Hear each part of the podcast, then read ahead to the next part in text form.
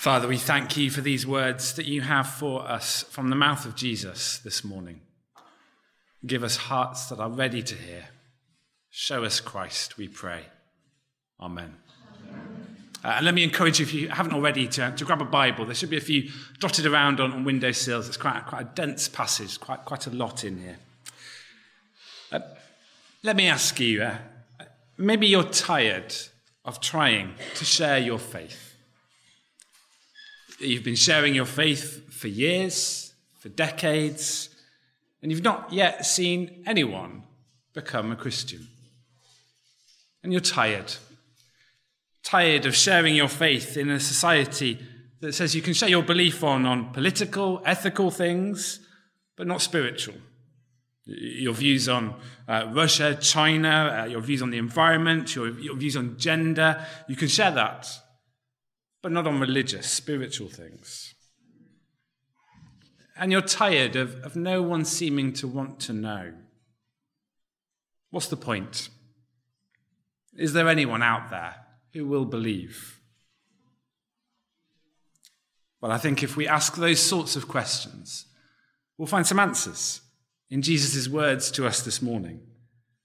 Uh, some challenges, some compelling reasons to keep sharing our faith but most of all, some astonishing truths, promises, and claims that Jesus makes in these verses. Uh, for if last week uh, we saw um, that to follow Jesus is to join his mission, uh, this week we see what it looks like to do that. Uh, our first point uh, believe. Believe that the harvest is ready and that it's huge. From verses 1 and 2. Uh, it's been a pretty rocky road um, on the journey with Jesus so far. Uh, the first stop for Jesus on his mission was in Samaria in chapter 9, verse 52, and the reception was hardly warm. Uh, those Samaritans had no interest in the Saviour on his way to Jerusalem, of all places. And then last week in chapter 9, verses 57 to 62, uh, we met three wannabe disciples, each keen to follow in principle but it turned out that none of them had considered the cost and were willing to count it for what it looked like to live like Jesus lived. But things start more positively here in chapter 10. Uh, we have some followers. Uh, 72 or 70, depending a bit which um, ancient manuscript you look at, but, but either way, a lot more than 12. The kingdom is growing. And of course, we should, um, we, we, should acknowledge that um, uh, as we apply this passage to ourselves, this is a particular moment in history with these particular 72 ish men going out ahead of Jesus before his death and resurrection to proclaim his kingdom. Um, and we're not them, but we have, through the Great Commission um, and the creation of the church, been given a similar mission after Jesus' death and resurrection to spread his kingdom. Uh, so there will be much in here that we can apply for ourselves. Um, but we have these, these 72 ish disciples now, and they're sent out by Jesus in verse 1, two by two ahead of him, to go to every town and place where he was about to go. And then verse 2, uh, he told them, The harvest is plentiful, but the workers are few. Ask the Lord of the harvest, therefore, to send out workers into his harvest field. What's Jesus saying there? Well, he's saying that, like a field filled with fresh fruit, ripe for the picking, if only there are enough pickers to get it off the trees before it rots and drops, there is a harvest. A harvest that is huge, and a harvest that is ready. Not everyone will believe, like the Samaritans. Not everyone will follow, like last week's wannabes. But there is a harvest, says Jesus. It is huge, it is ready, ripe for the picking. So don't be deceived, says Jesus. Don't let the rejections you face, the unbelief you see, deceive you into thinking that there is no one who will believe. Wouldn't the devil love for us to think that? Wouldn't that be so easy to think in Oxford today? But perhaps we think this doesn't, doesn't really apply now. We're, we're in a different era of salvation history. The gospel has gone out. There are believers all around the world. There are workers, uh, plentiful workers now. And in one sense, we'd be right. That's true. And that's a great thing to praise God for. But we'd be wrong to completely contextualize this statement away, I think. Many years later, uh, later, in his second letter, Peter wrote, uh, The Lord is not slow in keeping his promise, as some understand slowness. Instead, he is patient with you, not wanting anyone to perish, but everyone to come to repentance. Now, God isn't stupid. If God knew that no one else was going to become a Christian, then Jesus would already have come back. There must still be a harvest out there. And in Revelation 7, we learn that people from every tribe, nation, language, and tongue will be in God's new creation. Uh, but the Joshua Tree Project, a, a research initiative that I looked at this week, tells me that 42% of the world's ethnic people groups have not yet been reached by the gospel. That's 3.3 billion people. There's a lot of nations and tribes still to hear. And so there is still a harvest, a huge harvest, a harvest that is ready and ripe for the picking. And as I've thought and prayed through those words this week, I have found them so striking. To believe these words requires a huge shift from the way I tend to think. Because I tend to think that the problem is demand. We've got loads of believers wanting to share the good news, and nobody wants to listen. Not enough potential believers to go round. But Jesus says it's the opposite. It's not the harvest that's lacking, the people who are curious, hungry, searching, ready to hear. It's the workers who are lacking, the people who are willing, equipped, sent out to tell them. It's not demand that's the issue, says Jesus, it's supply. How can we be so sure? Because the Lord of the harvest is the one telling us this. It's his harvest. He's prepared the ground, he's planted the seeds, he's grown the crop. He knows that the fruit is ripe for harvesting. We look up at the weather, we peer down at the soil, we struggle to see how there could be anything fruitful here. But he knows it's his harvest. He's the farmer. We're just the hired hands called in to do a day's worth of uh, picking. It's his harvest. And he says that it's ready. So let's take Jesus at his words.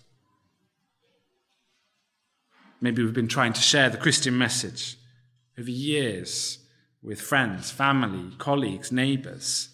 We've had little response and sort of given up. We don't really believe that Jesus can or will save those we're trying to reach. But he says that there is a harvest out there.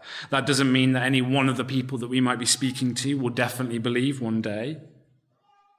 But it does mean that there are many out there who will. We just need to find them and tell them. It's his harvest. He says it's ready. So believe and go. Go pray. Our second point, uh, pray because the harvest is ready and it's huge. Still in verse 2. Uh, the harvest is plentiful, but the workers are few. Ask the Lord of the harvest, therefore, to send out workers into his harvest field. Jesus says, Go, he says, First, go pray. Doesn't it feel like the wrong way round?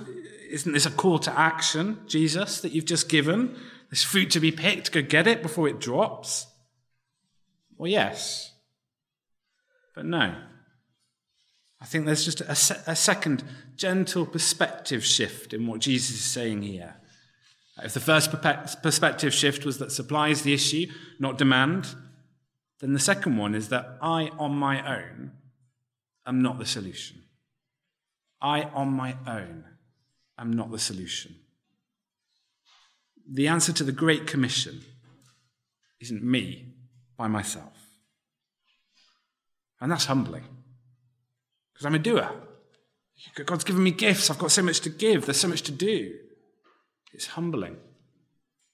But when we, when we sit with it a little longer, it's also a great relief because I'm weak, I'm sinful, I'm so very limited.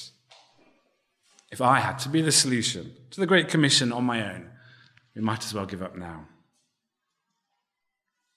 I, on my own, am not the solution.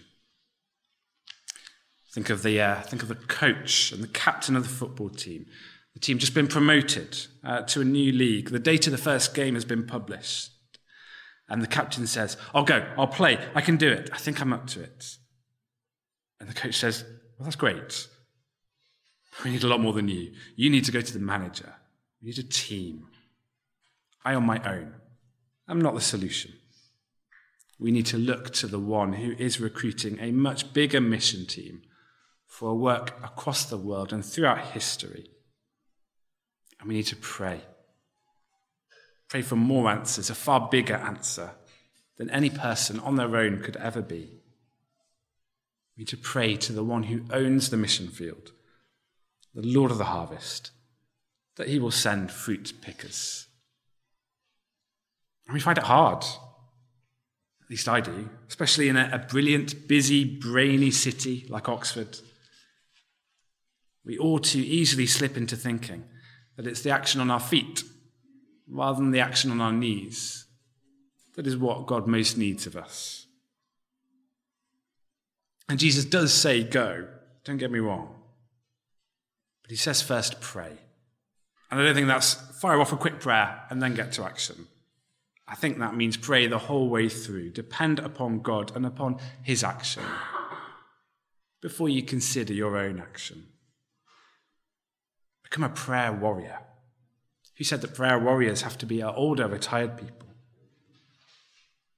Maybe the key thing, uh, make the key thing you're engaged in doing right now to bring God's kingdom into this world, to be just praying for it, praying for his kingdom to come, for his will to be done on earth as it is in heaven.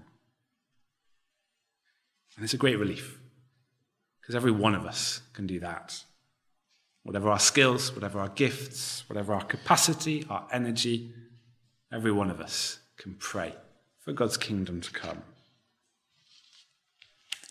So the harvest is ready and it's huge. Believe that and go pray. Next, go. Go because the harvest is ready and it's huge. This is going to take us from verse 3 down to verse 12. Um, in verse 3, Jesus does say, Go. Go, I'm sending you out like lambs among wolves. Do not take a purse or bag or sandals, and do not greet anyone on the road. Don't pack a suitcase. Verse 4. Don't take a spare pair of shoes. Just grab your satchel and go. And don't dither on the way, stopping for long chats with people you meet. Get on with it. Go. Go take this message of peace. Verse 5. Look for those who will receive it. Be warned that not everyone will want to hear it. And there are some among us at the moment, I know, considering a call to mission, to overseas mission. What an incredible call to consider. If you can, go. Don't let worldly worries hold you back. Don't put off longer than you need to. But I don't think this application point is just for those who can go and see, go overseas because the disciples weren't sent at this point to Africa, west of Asia, into Europe. They were sent to their local towns. If you know your Gospels, you'll know this isn't the first mention of Capernaum, of Bethsaida. And so for us, there are people waiting to hear the call of Christ all around us in our streets and communities, in our workplaces, on the school run, in our running groups. Are we willing to go? Are we intentionally investing in people who might be hungry? But be warned that not everyone will receive the message. Our next point uh, be prepared for welcome and for rejection. Verses 5 through to 12. Did you notice, I wonder, as Elizabeth read it, um, how much of Jesus' instructions in this passage uh, focus upon what kind of reception these disciples should expect to receive, and then what they're to do in light of the reception they might receive? We're given a first hint to that in verses 5 to 7, but then verses 8 to 9, as contrasted with verses 10 to 12, give quite a detailed set of instructions for what they're to do when people accept the message and when people reject it. Uh, if they find acceptance, verses 7, 8, and 9, they're to stay in people's houses. Let them look after them, uh, not worry about paying them back or moving on quickly so as not to be a burden. And they're to focus on the task they've been given, proclaiming the message of peace, demonstrating the power of the kingdom by healing, and telling them that the kingdom of God has come near to them. But if they face rejection, in verses 10 and 11, well, they are to go very publicly into the streets of the town and declare that God's kingdom has come near, whether or not it's been accepted. It's the same message at the end of 9 and the end of verse 11, but for two words. Verse 9, the kingdom of God has come near to you, to those who accept. Verse 11, just the kingdom of God has come near. And then the climax comes in verse 12. I tell you, Jesus says, it will be more bearable on that day for Sodom than for that town. What day? Well, the day of God's judgment, we see a bit further down in verse 14. The day when the kingdom of God is no longer just near, but is here. A day that the Bible speaks about from its first pages to its last when every sin will be laid bare, every secret will be out in the open, the deepest, darkest thoughts of each person's heart displayed for God to examine. It will be a terrifying day. For none of us are pure and good. Our only hope is to repent and trust Jesus and to trust that his blood shed on the cross will be enough to pay for our sin. But here, Jesus seems to say that cities like Sodom, Tyre, and Sidon will get a better day, a deal on that day, than these Galilean towns like Bethsaida, Chorazin, Capernaum, that will reject Jesus now as these disciples go out to them. And that's controversial stuff, because Sodom, well, Sodom was the sin city of the ancient world criminal underworld, sex trafficking, drug dens. Sodom had it all. Tyre and Sidon, well, they were Israel hating, foreign god Baal loving, arch Gentile enemies of the first century Jews over hundreds of years. Yet they will get a better deal at God's judgment than barely on the map, heart of Israel, Galilean towns? Surely not. Well, I think it's worth noting they won't be just innocent. That's not what Jesus is saying here. They have still rejected God, those cities. The heavens declare the glory of God. David wrote in Psalm 19. Paul wrote in Romans 1 Since the creation of the world, God's invisible qualities, his eternal power and divine nature have been clearly seen. They won't be just innocent, they have still rejected God but they'll be punished less severely. Why? Well, Jesus says that we'll be judged more harshly based on how much we have known of the gospel, of God's good news message. Verse 13, he says, If the miracles that were performed in you had been performed in Tyre and Sidon, they would have repented long ago, sitting in sackcloth and ashes. These Galilean towns have already seen and will go on to see an awful lot of the gospel. The Son of God, Jesus Christ, walking among them, displaying his miracles before their bare eyes, telling them the gospel from his own lips, dying and being resurrected in their own city. And yet they reject him. I think we get the principle.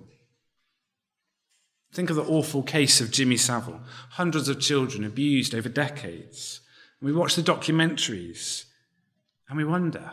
We see those close to Savile, those who let him in, the BBC, the, the people in Stoke Mandeville Hospital, and we wonder how could they not have seen?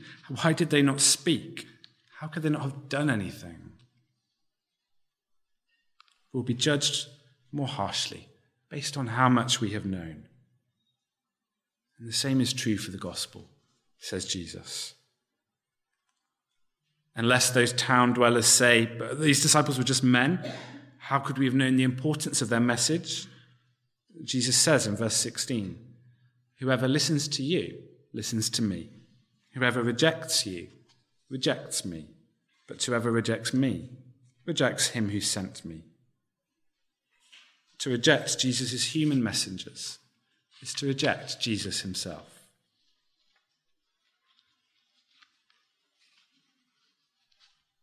There'll be a number sitting among us this morning, not yet trusting Jesus, who haven't yet repented.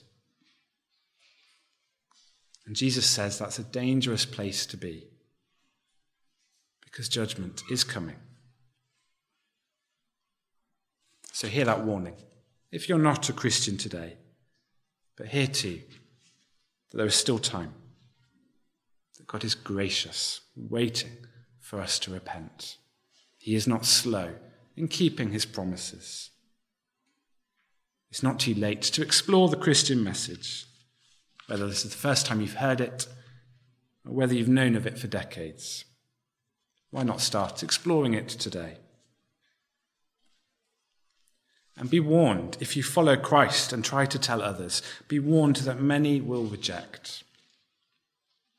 Just as they rejected Christ, so they will reject his followers. So we must be prepared to be turned away, to be laughed at, to be thought fools for him, just as he was. And I wonder whether there's another application here to, um, to look for the hungry God can certainly do wonderful miracles in the hardened. But Jesus, though he shared the gospel with all, he often seemed to make a beeline for those who'd be most willing to listen. Generally, those who had the least going on for them in their lives the, the tax collectors, the prostitutes, the despised, the hated. And so I wonder whether there's an application for us here to do the same. Don't hang around. Jesus says to these disciples if they reject your message, because there's a huge harvest, go to the next town. Look there for those who listen. I wonder whether, in our evangelism, in our evangelism as a church, we need to think who, who are we trying to reach? Are we looking for the hungry? Who might the hungry be in our city, in our communities? We're to believe. We're to pray and then to go. We're to be warned. And finally, we're to rejoice. Rejoice over your salvation, not your success. From verses 17 to 24. Uh, we skip ahead quite a bit in verse 17, uh, and we pick up the story with the disciples coming back to Jesus post mission, having been out in the local towns, and they are full of beans. Uh, the 72 returned, verse 17, with joy and said, Lord, even the demons submit to us in your name. They have seen Jesus' power at work. They've seen demons leave people, sicknesses disappear, hearts and lives be transformed in the name of Jesus. They're overjoyed, and well they should be. And Jesus is quick to affirm them. Yes, this is a spiritual battle. Yes, there is a spiritual enemy. Satan's downfall is being worked out in practice as they proclaim the kingdom, Jesus says. I saw Satan fall like lightning from heaven. And then he assures them that what they have experienced, what they've felt, is true, that he has given them authority to trample, not, not on literal snakes and scorpions, um, but to overcome all the power of the enemy, all spiritual forces. Nothing will harm them. There are real spiritual enemies. The battle isn't between us and other people, it's between God and the spiritual forces of evil. But Satan doesn't stand a chance. He doesn't stand a chance in salvation terms. He's been defeated at the cross. He doesn't stand a chance in terms of mission either. And his defeat is being acted out in practice now as the church overcomes him by proclaiming Christ's kingdom in Christ's power. All authority has been given by Christ to his followers. What an extraordinary truth. But there's a gentle correction as well, uh, mixed in in verse 20. Uh, however, do not rejoice that the spirits submit to you but rejoice that your names are written in heaven. It is amazing that we have been given power over the enemy. But don't place your confidence here, Jesus says. Don't make this your ultimate source of joy, strength, assurance. Don't style yourself a demon remover, a Satan beater, a body healer, an inspiring preacher. Don't place your confidence here. There's something better. Rejoice not in your success, but in your salvation, says Jesus. Rejoice that your names are written in heaven. But maybe we think, um, way to rain on our parade, Jesus. Way, to dampen the mood. And to be fair to the disciples, it's not like they're claiming Jesus' victories for themselves. Lord, even the demons submit to us in your name. They're well aware whose power this is. So, why the correction? Well, I think Jesus is saying don't base your identity on your outcomes. Don't make who you are about what you do, even what you do in Christ's strength, for his glory. Why not? One day you might not be able to do it. You might not be able to serve in the way that you now can. Think of the, the great preacher who develops throat cancer and can't preach anymore. Or simply you might be felled by illness, by old age. Second, what, what you're doing might no longer work. We've been given authority over the spiritual enemies. I don't think that means that every single battle, every single believer, will always win. God might choose a path of uh, failure, rejection for us for a season.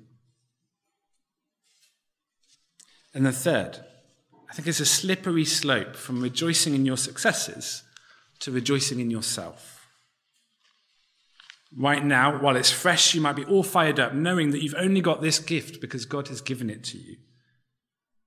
But after a while, you get, might get a bit too used to the gift and start to think that, that you own it, that it's yours to use as you want, and that you've got it because because you're good. So don't base your identity on your outcomes, says Jesus. There's something far, far better to base your identity on. Rejoice not in your success, but in your salvation. Rejoice that your names are written in heaven. Rejoice that when you were dead in your sins, when you hated God, when you had turned your back on Him, had done nothing good, had nothing to commend you, God chose you. He picked you up out of the dirt, He wiped you down, He gave you a clean set of clothes, He took you home, declared you His child, and brought you into His family.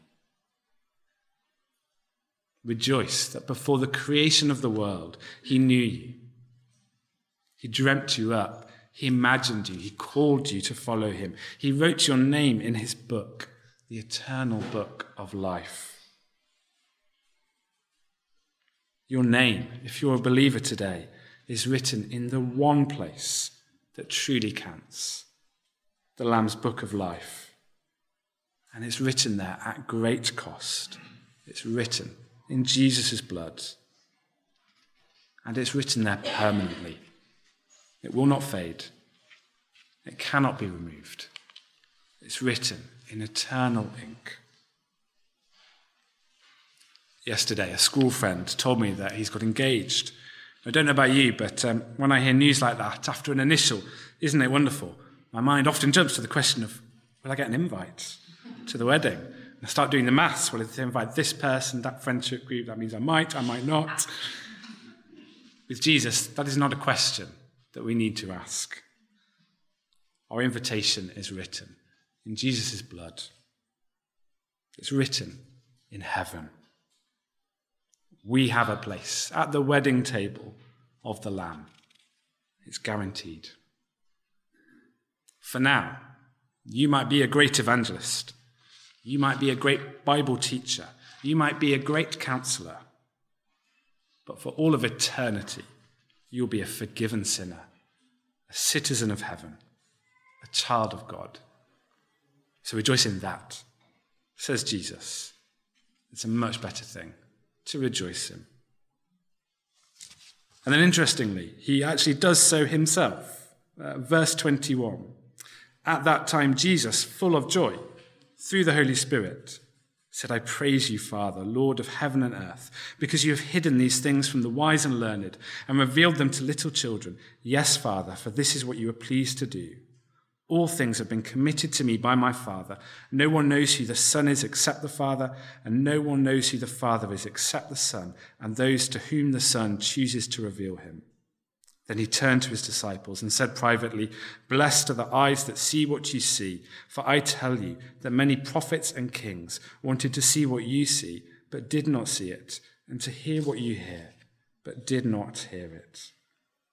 Isn't that incredible? Verse 21 The Son filled with joy in the Spirit, says to his Father. And what does he talk about? He talk about what they've done, all their exciting endeavors for Christ. He talks about what, about what his Father has done for these believers, for how they have seen the living God through Jesus the Son, how they have seen what prophets and kings long to know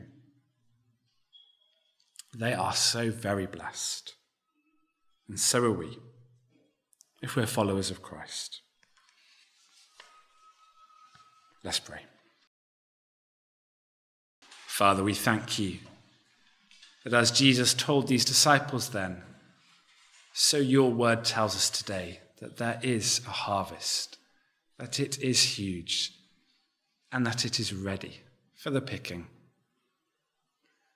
We repent of our, of our unbelief, of how slow we are to believe that you have people that you will call to yourself and save, even today, even in this country, even in this city.